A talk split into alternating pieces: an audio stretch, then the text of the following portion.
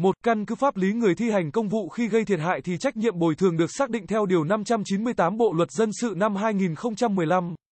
Cụ thể, Điều 598 Bồi thường thiệt hại do người thi hành công vụ gây ra nhà nước có trách nhiệm bồi thường thiệt hại do hành vi trái pháp luật của người thi hành công vụ gây ra theo quy định của luật trách nhiệm bồi thường của nhà nước 2.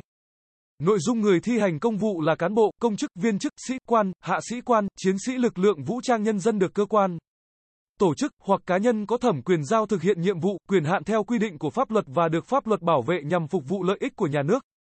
Nhân dân xã hội 1. Theo đó, trách nhiệm bồi thường thiệt hại do người thi hành công vụ gây ra là loại trách nhiệm bồi thường mang tính đặc thù được điều chỉnh bởi luật trách nhiệm bồi thường của nhà nước. Vì người thi hành công vụ là những người được nhà nước chuyển giao thực hiện nhiệm vụ có liên quan đến hoạt động quản lý hành chính,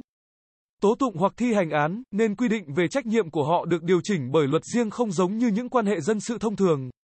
Luật Hoàng Anh, 1 https thư viện pháp luật.vn gạch chéo tin tức gạch chéo vn gạch chéo tsoi gạch nối su gạch nối psap gạch nối luat gạch nối bins gạch nối luan gạch nối gop gạch nối y gạch chéo 28634 gạch chéo ai gạch nối duoc gạch nối sac gạch nối đinh gạch nối la gạch nối nguoi gạch nối tsi gạch nối sans gạch nối